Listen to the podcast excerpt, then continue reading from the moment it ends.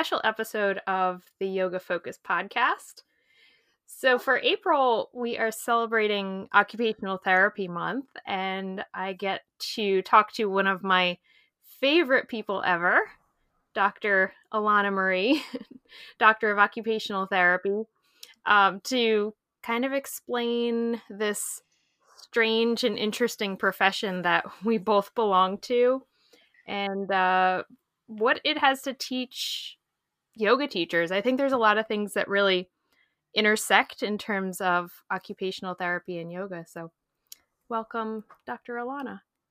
Hi, thank you for having me on your podcast. I'm super excited about it. So, you kind of have two different businesses going on. Uh, you have your your main business is Birchwood OT, right, where you you see patients and you do a lot of home visits. Yeah, we have home visits and also virtual visits, and then uh, sometimes we get to do visits out in the community. And you do like a little bit of a mixture of kids and um, maybe a little bit older yeah, yeah. I have uh, children clients and then I have adults. So they okay. can range in age all the way adulthood and then sometimes um, even older older adults. Mm-hmm. So the full lifespan. Yeah. Yeah. And then your second kind of venture is the Funtastic Box. So tell me a little bit about that. Funtastic Box is just wonderful business that I love to do because it's a box of fun OT things to do each month in a box. So I have it geared right now for children, and there are activities inside to help them encourage proper development. So it can be for children who are typically developing, and also for children who um, have a diagnosis or receive services to help them have access to OT at home with their family to Very help them improve their skills. Yeah, thanks. Yeah. And really like specialized too. I mean, I think like when I've talked to you before, you put a lot of thought into what you put into each box for each person. It's very individual. Yeah, I really uh, make every single box customized and a lot of the games are handmade. So I like to take into account the child who's receiving the box because I think it's important for them to be successful with the activities and have like a just right challenge. Mm-hmm. So it's really fun for me to make games that complement their skill set so that they can grow. And my goal is that they're able to play these games with their parents or their siblings so that not only are they gaining skills in like say using their hands they're also gaining the skills to connect with their family members which brings about closeness within the family and to themselves. Hmm. So you used one of my favorite terms which is the just right challenge. And that's a term that I, I try to explain to my yoga teachers because I think when you're trying to have some sort of a therapeutic effect on somebody, creating that particularly um, matched challenge so that they have just the right level of challenge is so important for the person to be really engaged and immersed in what they're doing. Can you kind of explain a little bit more like what what do you consider to be the just right challenge? Just right challenge for me is when you're engaged in a task that requires some sort of problem solving or um, a different way, a different approach than you normally take. And then when you use those approaches and problem solving techniques and you reach the end of the task, you felt like you learned something and you're proud of yourself and you are energized by the task. Hmm instead of like you know feeling overwhelmed or like i can't do this and so that's my goal with just right challenge is by the time you're done with it you should feel energized. That's really neat. Yeah something that's engaging and using your skills and uh, really helps to bring up your energy. That's a, a great way of explaining it. So that brings me into the million dollar question, which is Do you remember the first day of OT school when they told us to start practicing how to explain what occupational therapy is? And I feel like now we're 10 years into our profession and I still need to like practice how to explain what OT is because it's such a broad category. So, when somebody asks you what you do for a living, how do you explain what occupational therapy is? That's such a such a good question because it's so true. Like to this day, I'm continuing to redefine and remake my definition of what is OT. And I've noticed that the thing I do first is like I look at who's asking me, you know, like is it you know, my friend's grandpa asking me, What is this oh, occupational therapy? I don't need a job. I'm retired. so that's like, okay, wait a second. He's coming at it from like we're people that help you find jobs. So I need to explain it to him in a way that like he can relate to. So like for my friend's grandpa, then I would say, you know, like you're job of getting up every day to make it to the shower and get dressed and eat meals, that's the kind of job you do each day that you need help with. And then they say, oh, all right, well, I never looked at getting dressed as like a job. Mm-hmm. and it sometimes it depends on the, you know, the person. So that's one of my my ways. but my general explanation is that we occupational therapists are the masters of helping people get to their everyday life activities. Mm-hmm. So, and then sometimes I get more questions from that. Like, well, like what? You know? Yeah. so, and then I say, it depends, you know, it, and it encompasses a lot. So it goes from getting dressed to managing, you know, how to shop for groceries, how to pay your bills, to finding spirituality and leisure activities, to managing how to be a parent, you know, and how to go to school, and then different roles that life throws at you, like that, you know, student, parent, daughter, you know, sister. Like these are all things that like we experience as part of life. And that's what OT does. They help you experience life through all these different things. Yeah, like being able to fully engage in all of those roles. And I always like to use the term problem solver. Like, I feel like OTs are the specialist at being the problem solver. And I'll tell my patients sometimes, you know, think about how you're doing at home, think about what's challenging you right now. Come in and tell me what it is, and we'll sit down and problem solve how we can help you to do that more easily or with less pain or less fatigue. We are always there to help problem solve. I think that's a fun part of our job. Yeah, you said it perfectly. That's a great point. Like, yeah, we're definitely problem solvers. And I feel like people don't even know sometimes that they might have a problem until they have a problem, right? That's yeah. how it goes. and then they're like, well, what do I do with this problem? Well, you just bring it right to your OT. mm-hmm. Yep. And that keeps our job really interesting because I feel like pretty much every day I go to work, some new challenge comes up that I have to figure out. And it's really just about using those problem solving skills because you can't cover everything in school. So you really just have to be able to figure it out right there.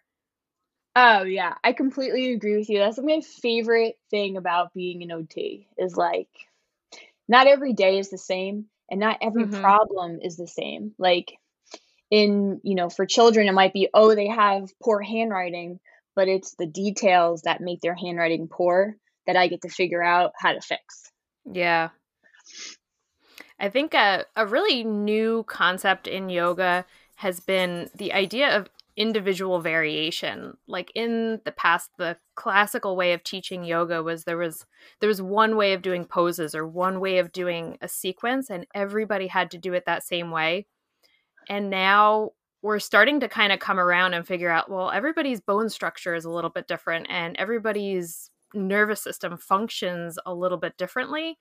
So, how can we take that information and figure out how to adapt the practice? So, one of the things that I wanted to ask you about is OTs get really involved, especially pediatric OTs get really involved in like sensory re education and sensory integration, like using that system.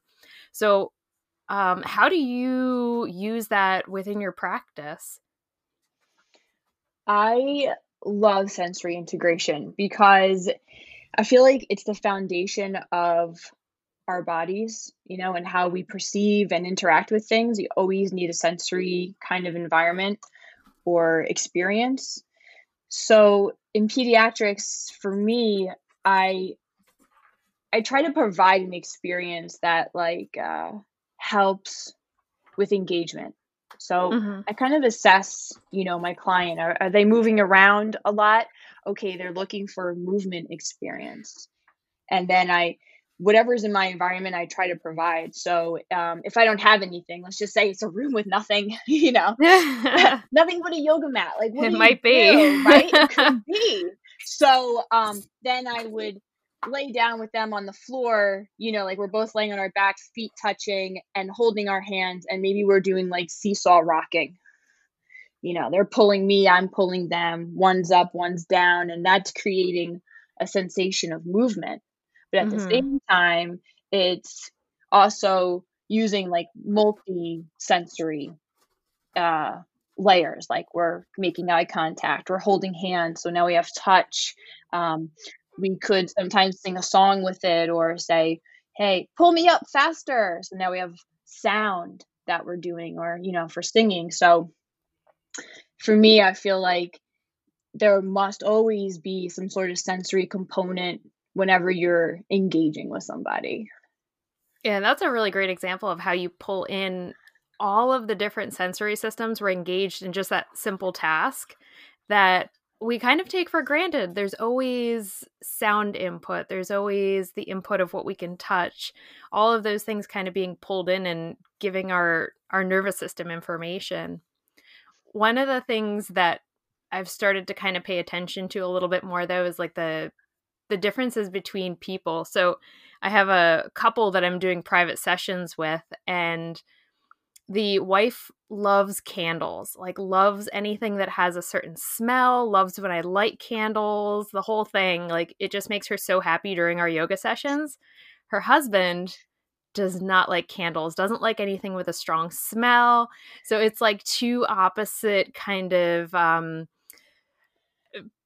preferences during the yoga session. Tricky. Yeah, you have opposing sensory needs. Yeah. Yes. So I feel like as a yoga teacher, especially when you're doing one-on-one sessions, you can you can hone in on that and kind of try to gather information about what that person likes or doesn't like so you can understand their nervous system better. And I know like as an OT, we use the sensory profile, right? Do you use the sensory profile somewhat with your patients? Yeah, I like using the sensory profile when I need concrete data um, mm-hmm. because in the sensory profile you know they they can come out sensory seeking more than others or much more and then on the opposite spectrum less than others much less than others that's mm-hmm. sensory seeking just one of the examples but it does help me um, figure out is this a sensory or is it a is a behavior? And you know a lot of times there's a big toss up about that too. Which, yeah. which comes first behavior the sensory? And the most of the time they're integrated you know that it's both. But how much of one or the other is what i really want to know? How much mm-hmm. is it mm-hmm. sensory? How much is it behavior? What's it you know? And um that's why i like the sensory profile so to kind of hash that out, do you just uh, try different types of input and see how they respond to it? Do you have a certain way that you kind of problem solve through that?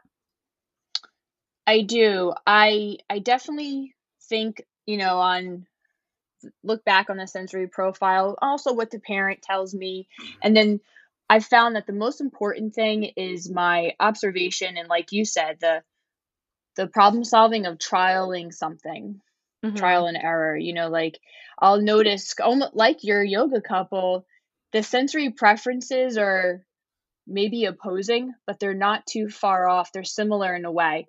Like you said, you're the one lady loves the smell, so she's sensory seeking. She can't get enough. Mm-hmm. Whereas he's avoiding the smell. There's always too much, but yet they're both in the same category as not being in the middle. So like then I know from that I can kind of modulate, like give her some, but not too much, you know, Mm-hmm. and then give him just a little to experience, but then take it away so that he's not overwhelmed. So Huh. yeah, stuff like that, like is really cool because they say also you could, you know, the sensory seeker, there's never enough, but you also have to try to hit enough so that they're like, oh, okay, I'm cool now. Yeah, that's Yeah. that's so interesting. So in the beginning, I just kind of stopped using candles altogether, and I thought, well, you know, I don't want to bother anybody with the smell. What I started doing though was I would give the wife a few drops of essential oil to kind of rub on her hands, so she would have a little bit of that smell input and his mat is only like three feet away so he was getting like a little bit of it but it wasn't overwhelming so it's so interesting the way that you explained that i was like oh i think i was kind of doing that without even realizing that i was trying to kind of bring them both back toward that middle ground so that's interesting Kudos. is exactly what you were doing. That's awesome. Yeah. Yeah. That's what you know, because like you said, like they're on either end and both of them need to experience what modulation is like. hmm Yeah. really neat That's why you're the best. it's because i always talk to you and learn new things so one of the other things that you've brought up in our previous conversations that I thought was super interesting was the importance of play. And I mean, when you're working with kids, therapy is play. You're almost like, I don't want to say tricking them into doing what you need them to do, but you're sort of leading them in that direction and having them do the therapeutic thing without them necessarily feeling like they're doing an exercise, right? But um Right. I feel like as we get older, we start to really miss out on that. Like everything becomes so serious and yoga is so guilty of this. Like yoga classes can be so serious and so sterile and you're not supposed to like giggle or anything like that. But I feel like in a certain environment, like play and fun is so so important. So that maybe you could explain to us why. yes. Play is a subject that is so like dear to me because I believe in the power of play so so much. And I believe that it's our natural way to play because through play comes like problem solving, creativity. Um, it gives us a chance to explore without having limits or bounds. And I feel like our brains are so complex that that's exactly what it's made for. And there's really no way to access that kind of ability without play because Mhm. it's integrating. Like, let's just say you're imagining, and and this is true. This is why I think meditation is so wonderful, especially in the yoga practice, is because you're imagining a place, and then all of a sudden, right? So now you've engaged the right side of your brain, and then there's I don't know, what would be in your path if you're walking along somewhere? like outside. Yeah. Um oh, trees and rocks. Right? So, okay, you have trees and rocks, and with a prompt, they're like, well, what would you do with these trees and rocks? You know, and now you have the left side of your brain starting to think, what do I use this for? How do I Oh, do it? What could okay. it be? So now you have a right brain that's envisioning this path that you're walking in, could be in the woods, you know, and Hmm. like now you have this whole picture created. So you have your whole right brain engaged, and now that you have a, something to solve, something to do, you have your left side engaged. And I really feel like through playing this imaginative journey, you're coming up with all these different ideas and things. So for me, I feel like play is so important. And as we age, it's almost like we feel like, well, we don't need to play anymore. Or they call it, oh, well, that's child's play. Yeah. But I feel that being connected with the ch- you child, the child that's in you, is so lighthearted. It's so stress relieving. There's no demands on you. You're a child. Your your job is to play and giggle and create. So I feel like as adults, we need to find ways to do that for like benefit of our health, of our mind, and to spark new ideas. We have to learn to new make new pathways in our brain somehow. And that's how you do it through play. Yeah, working on creativity. It's so interesting that it's really a way to engage both sides of the brain. I never really thought of that. I mean, and the vital thing that we all need especially right now is that that stress relief when things are really difficult. We need that even more. So that's that's such an interesting aspect of it. There was a, a quote that I heard, and I can't remember it word for word, but it was something to the effect of you can learn more about a person and connect more to a person in 10 minutes of play than you can in 10 conversations because it has such an effect of creating connection. And that's the other thing that I feel like we all need nowadays is that sense of stronger connection. Absolutely. And I think that comes back to the whole sensory integration foundation point because when you're play, you're moving around, you know, you're you're doing something together that involves sensory input, like moving or if you're in the dirt, you have this touch, this experience. If you're in the sunlight, you feel the warmth on you, you know, and you're playing together so you're, you know, making this eye contact and I feel like humans are meant to have these sensory experiences and it's almost like even in tribes you know if they're chanting they're all around in a group doing the same movements hmm. you know experiencing the same sensory input and that's what causes connections oh that's so interesting mm. yeah yeah that's kind yeah. of like what we're trying to recreate in a modern day yoga class that's so interesting yeah that's why i think that's why um i don't even think i know I know that yoga is like so vital as as a just as something that you do every day is to have a yoga practice. Mhm. Spiritual. Yeah. Yeah, and I think that's the other component that a lot of people are missing in their everyday life is like some sort of a spiritual connection. And there's so many studies out there that show having some sort of a spiritual connection, whatever it might be, if you practice a certain religion or if yoga or some other sort of practice is how you feel that spiritual connection, it's so important for our mental health and our overall brain function that we have that. I think it was a an article about the things that are preventative for Alzheimer's disease and it was like stress relief, you know, regular cardiovascular exercise and a spiritual practice. And I was like, oh, there we go. Get your yoga in. Get your yoga in. Exactly. yeah. It's it's huge, huge to have a yoga practice or meditation and you know, do both because you really reduce on a cellular level the stress that's in your body. We don't even know mm-hmm. it. We're just like humans going about our day, you know, and sometimes I don't even know if we know that we're stressed. Oh yeah, we, we've hit a point, you know.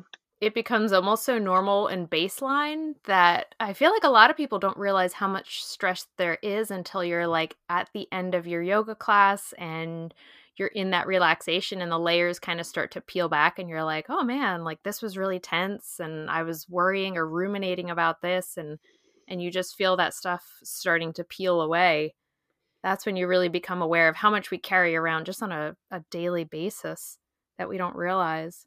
So that actually pulls me to the next thing that I wanted to bring up, which is the the biopsychosocial model. So when we were in school and we had to study all these frameworks, um, I always like to say OTs were using the biopsychosocial model before it was cool. Like everybody else jumped on the bandwagon. but we were all over that from the beginning. 100%. and yeah, right? But mm-hmm. uh that's that's kind of one of the things like when we're explaining what occupational therapy is and like why it's different from physical therapy because everyone always asks you that like why is it different from physical therapy because sometimes it looks the same on the outside but that that component of thinking about mental health and social connection i feel like is so integral to what OTs do, and it's not necessarily highlighted in some of the other healing professions, like the importance of mental health and addressing that in terms of our patients healing or our yoga students feeling engaged. Absolutely. Yeah. Mental health and health, general health, are so closely connected. There is this story about this guy. I don't know all the details, but this guy was able to think himself into having like all these cardiac issues. And hmm he was, you know, thinking and thinking and thinking about it. And then they took him for a test. And sure enough, this was, you know, he's tested before these thoughts and tested afterwards. And after these recurring thoughts, he then did have heart problems.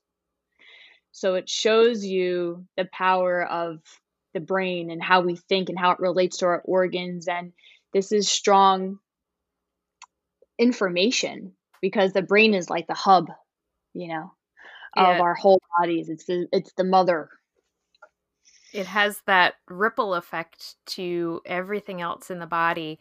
The example that I use with my yoga students when we're talking about anatomy and we're studying the nervous system and like the there's a big thing in yoga where we work on observing our thoughts and then trying to gently direct our thoughts away from things that are um, damaging or negative we try to work on managing that for our overall health because we feel like there's this ripple effect from what you think impacting the cells in your body.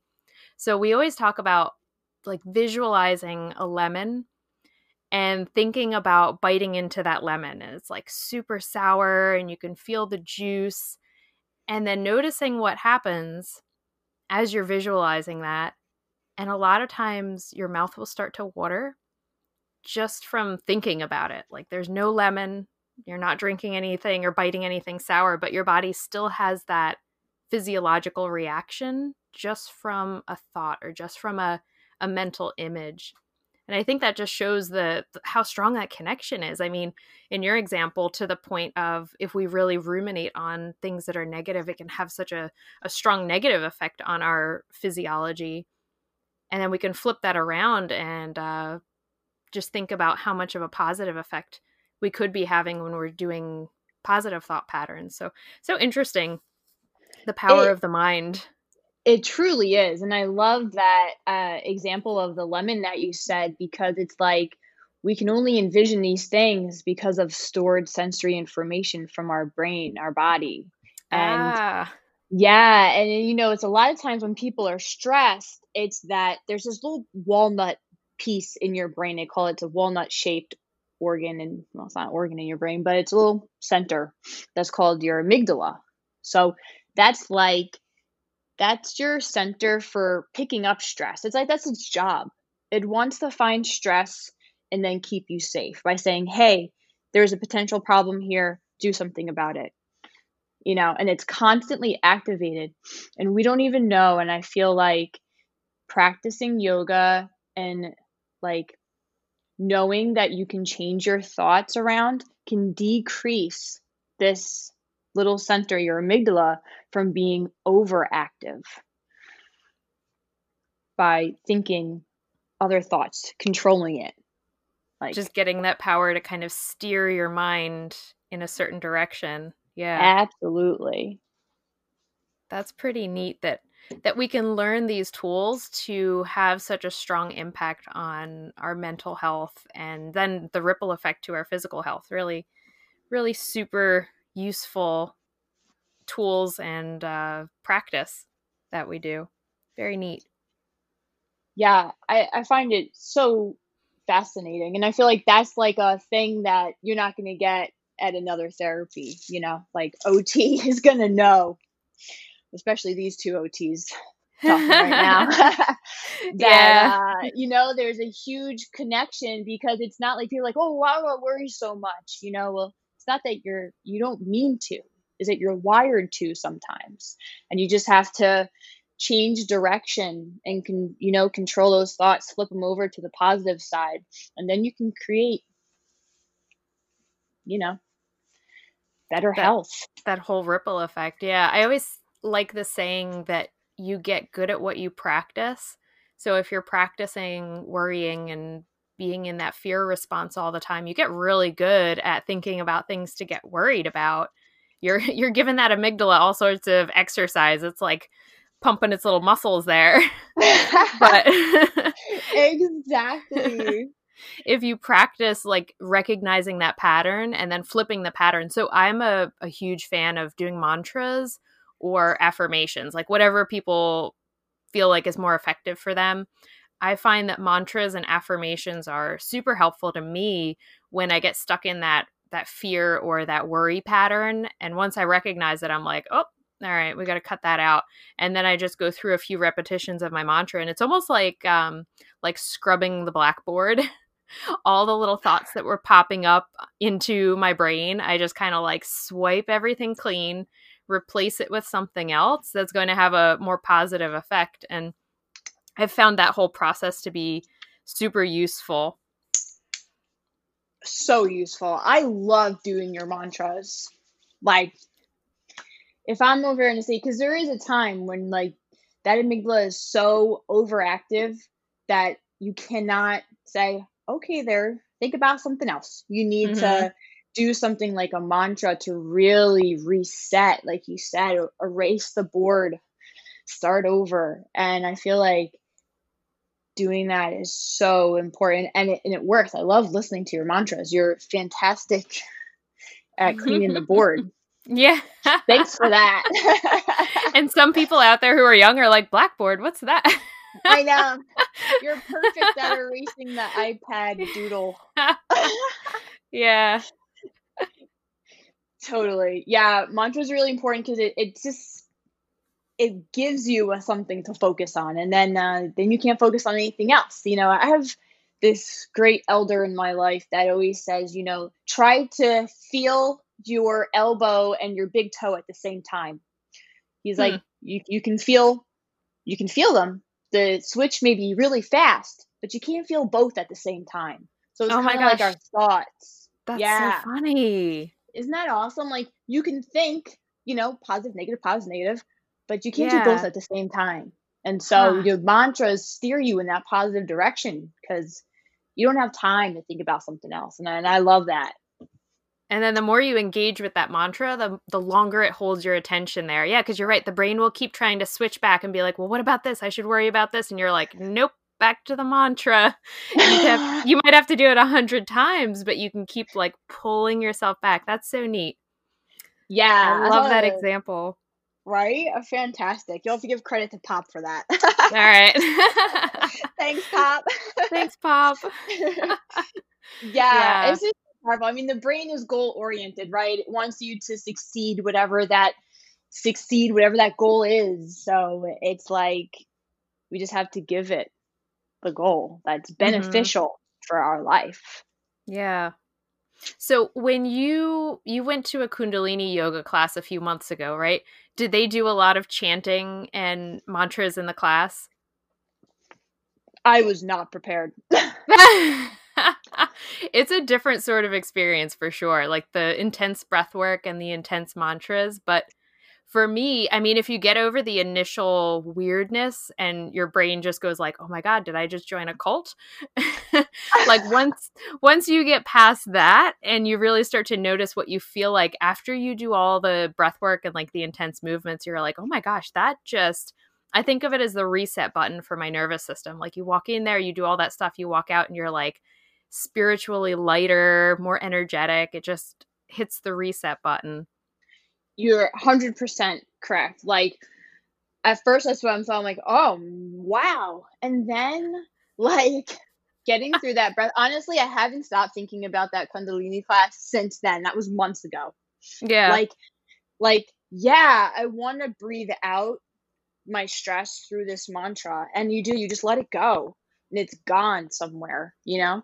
And mm-hmm. I don't even care where it is, it's just not inside me, you know, like yeah. And I just thought that was so powerful to like do this yoga with these mantras and with such intention. I think that was really the part that like hit home for me like wow, like the intention of this practice was so strong that I like I felt like connected. It was just so interesting. I felt like connected to myself and the people in the room, even though I didn't know the people in the room. Mm-hmm. It was like we're experiencing this together. Yeah. It's yeah, it's very intense. And I feel like at some points in my life like I love meditation and like restorative yoga where you're just staying in a pose and being still and being quiet, but for certain times where my stress level is either really high or I'm just experiencing super intense emotions, that kind of practice just didn't work during those times. Like when you're trying so hard, like, okay, relax. All right, why am I not relaxing? Like, I need to try harder to relax. Whenever I found myself in those kind of situations, I was like, all right, Kundalini yoga, that I need that intensity and that serious focus that you get from that practice. The the strong breath work and the the jumping around really served me a lot better when I was in those uh, those states of like experiencing intense emotion because it just releases it, it uh, mobilizes it. Yeah, I think that's like such an important thing that you just said, like mobilizes it. Like, what's the first thing you do when you're exhausted? You know, you're tired of doing one thing. You're like, oh, let me get up and walk around. You know, mm-hmm. like that's enough to like reset and then our brain is just a higher intensity and like what do we need to do to like you know change the pace? Have an intense so you have to match the intensity sometimes of the thoughts with the intensity of you know your physical activity and positive thoughts like the other way. Yeah. Match the intensity. That's good. Yeah. Yeah. So important. All right, really cool. Um, so anything else that you want to throw out there about kind of what you're doing now? To, actually, um, your your school program, right? You're going through your pre-doctorate classes, or yeah. so about what you're working on. I obtained my doctorate in OT, specializing in pediatrics. I took extra coursework in pediatrics and learning about sensory processing disorders, autism, ADHD. And once I completed that and I, you know, I wrote my doctorate on the power of play and uh, creating a program for parents in the community to learn how to play with their children as soon as they're born, you know, even one month old babies, so that they can develop health healthy development through their lifespan. So, you know, they have access to this preventative OT, as I like to call it, throughout their life, which is, I just think, awesome. And mm. once I got there, I was like, you know what? I want to keep going to my doctorate of my medical degree doctorate because I feel like I've been on the side of OT solving problems, and now I want to be on the other side where I can create um, no problems for families um, on a different scale. So on the more medical side of okay. life. So right now I'm working, taking all my pre medicine classes, uh, which you and I had taken yeah. for OT the first time. But um, I'm retaking because I need the higher level sciences, and apparently college classes only last for ten years. So um, I'm I'm redoing and learning every bit, loving it because um, I just find it so applicable to like life, like on a different level, you know. It really helps you to look at the things that you're seeing already as a therapist. Like you get a whole different angle that you can start looking at and interpreting the cases that you're working with and the people that you come in contact with. So it's really, uh, I mean, I think our field in general is one of those fields where you have to learn and grow constantly because there's just always new information coming out. But you kind of take that to another level. Like you, I think you love education more than anybody else I know, which is awesome. I think, yeah, that's probably why neuroplasticity is one of my favorite topics because I yeah. feel like the brain can always change it can always grow it can keep growing and it's true like i always say like there's tracks there's just thought pathways in your brain right? Like like if you don't use these pathways let's just say then you have like a blizzard happen where you can't even see the road. Mm. but the pathways that you use all the time are always plowed. Those are like the main roads. So like instead of plowing the same roads i want to make new roads and then always dabble in something so that my roads never get snowed on so that's such a great way of explaining it. Yeah, it's so visual. That's yeah. very neat. I think the Yeah. idea that neuroplasticity exists throughout our lifespan is such an empowering thing because I think the the old way of thinking was like, you know, you hit your like mid 20s and then everything is downhill from there. um, but the idea that we always have that neuroplasticity that we can use to our advantage, like that's such an empowering thought that we can use that to keep our brain healthy. Oh yeah, and right, exactly. Uh, it, there's a big misconception that you know, like people say, "Oh, it's all downhill from here." no, it doesn't have to be downhill from anywhere. You can make new hills, and you can, you know, get over old ones. Like there's, it's never too late. I, that is one of my favorite things that I loved in Bikram yoga was right. You're never, never too old, never too late, never too sick to start from sh- scratch. And Mhm. that's like one of my favorite things because it's true. Your brain can always make new. Sometimes it might be harder, but it can Yeah. always happen. But it can, yeah, Yeah, it can and always it happen. can always happen. So that's part of that like just right challenge, you know? Like Ah. it can always happen. You're creating new pathways. Mm-hmm. And um, there's this favorite part of the brain. It's right at the front. Like if you put your finger right at the top of your hairline, right? That's Okay. your prefrontal cortex. So it's at the very, very tip of your frontal lobe. And the frontal lobe is the part of the brain that controls like personality, thinking, organizing. And your prefrontal cortex is a little tiny spot that's responsible for all the most important things problem solving, right? Like really problem solving, managing Mhm. time. Basically, whenever you feel like, yes, I did it, that means you used your prefrontal cortex. And you should be proud of yourself because that little part is so little and it's not always engaged. You have to pick something to engage it. Otherwise, you're just using your regular frontal lobe. So I like to use the prefrontal lobe. Okay, so those really engaging, just right challenges where you have to like dig deep into your skill set and problem solve, that's when we're fully engaging that part of the brain. That's so Uh-huh. neat. Yeah. Yeah.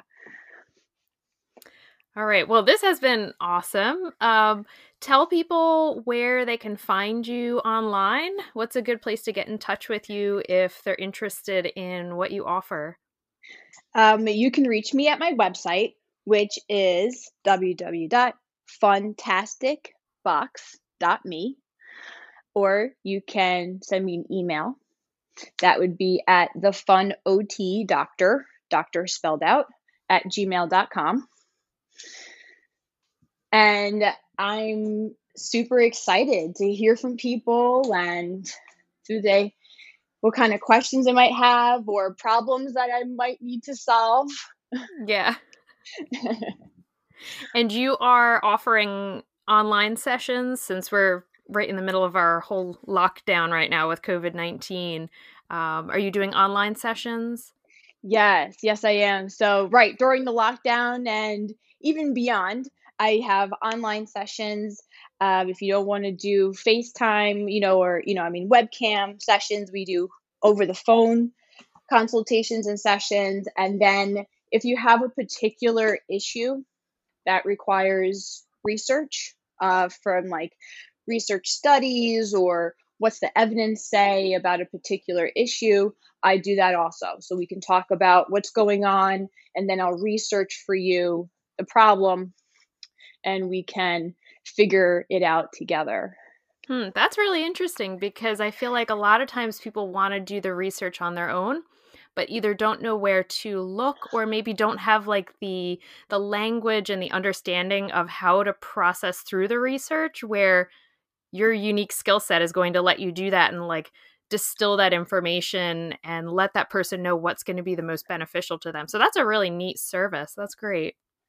Thanks. Yeah, I thought it would be important, important, like you said, because you know a lot of people do want to research but not sure where to start or how do you know Mhm. a source is good. And luckily, I'm so thankful that I did get my OT doctorate, and that was one of the things that really was drilled into us was how to find research, how to know it's good, and then mm-hmm. what to mm-hmm. do with it.